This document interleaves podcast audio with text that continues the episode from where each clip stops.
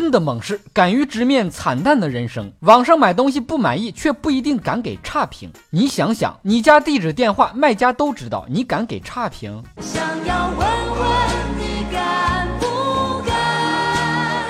算你鼓起勇气给了差评。卖家左一个电话，右一个短信，跟讨债催命鬼一样，求你删差评，不删，电话短信呼死你，给你寄个骨灰盒、墓碑，刻上你的名字，你信不信？网购看评论是很有讲究的，不能光看好评，很可能是刷出来的，只有好评没有差评的东西肯定有问题。网购也不能太在意差评，有些人吧贱。花八十块钱买个包，却期望有八百块钱包的品质，没有就说人家是假的，给差评。你买东西花的那点钱是真是假，你自己心里没有 A 和 C 中间那个数吗？要看好评，也要看差评，无图无真相，还要看带图的评论，更要重点看追评。网购看评论就是个斗智斗勇的过程，剩下的事儿就只能听天由命了。毕竟网上买东西拼的主要是人品，而不是多多。据说现在有一种高收入的职业叫职业差评师，买东西专门给你差评，然后威胁卖家给钱才删除。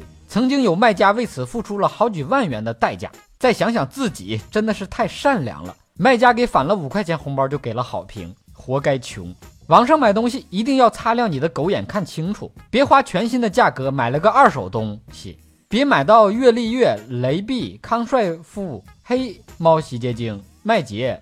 百事可乐、旺仔牛奶、九个核桃、桶十冰红茶、小白兔奶糖、牦牛酸酸乳、营养专线。有些平台坑多多，人家不生产假货，只是假货的搬运工。这两年已经破获了好几起韩国化妆品的造假案，网上代购的很多韩国化妆品其实都是假的。我说敷完面膜怎么出不来韩国偶像剧男主角的那个形象呢？原来是用了假面膜，根本不是因为长得不好看。假冒化妆品大部分都卖给了女人和给女人买礼物的男人，不禁让人感慨：这个世界上为什么受伤的总是女人？以上部分内容纯属瞎扯淡。好看的小哥哥小姐姐们，别忘了转发、评论、飞弹幕、双击关注、点个赞。以下内容可不是瞎扯淡，快去下载阿里巴巴推出的一淘 APP，搜索“瞎扯淡”三个字即可领取现金红包，可以用来清空淘宝购物车，都是剁手买买买。省钱还能返利才是硬道理，别打错字哦！大虾的虾，扯淡的扯，彩蛋的蛋。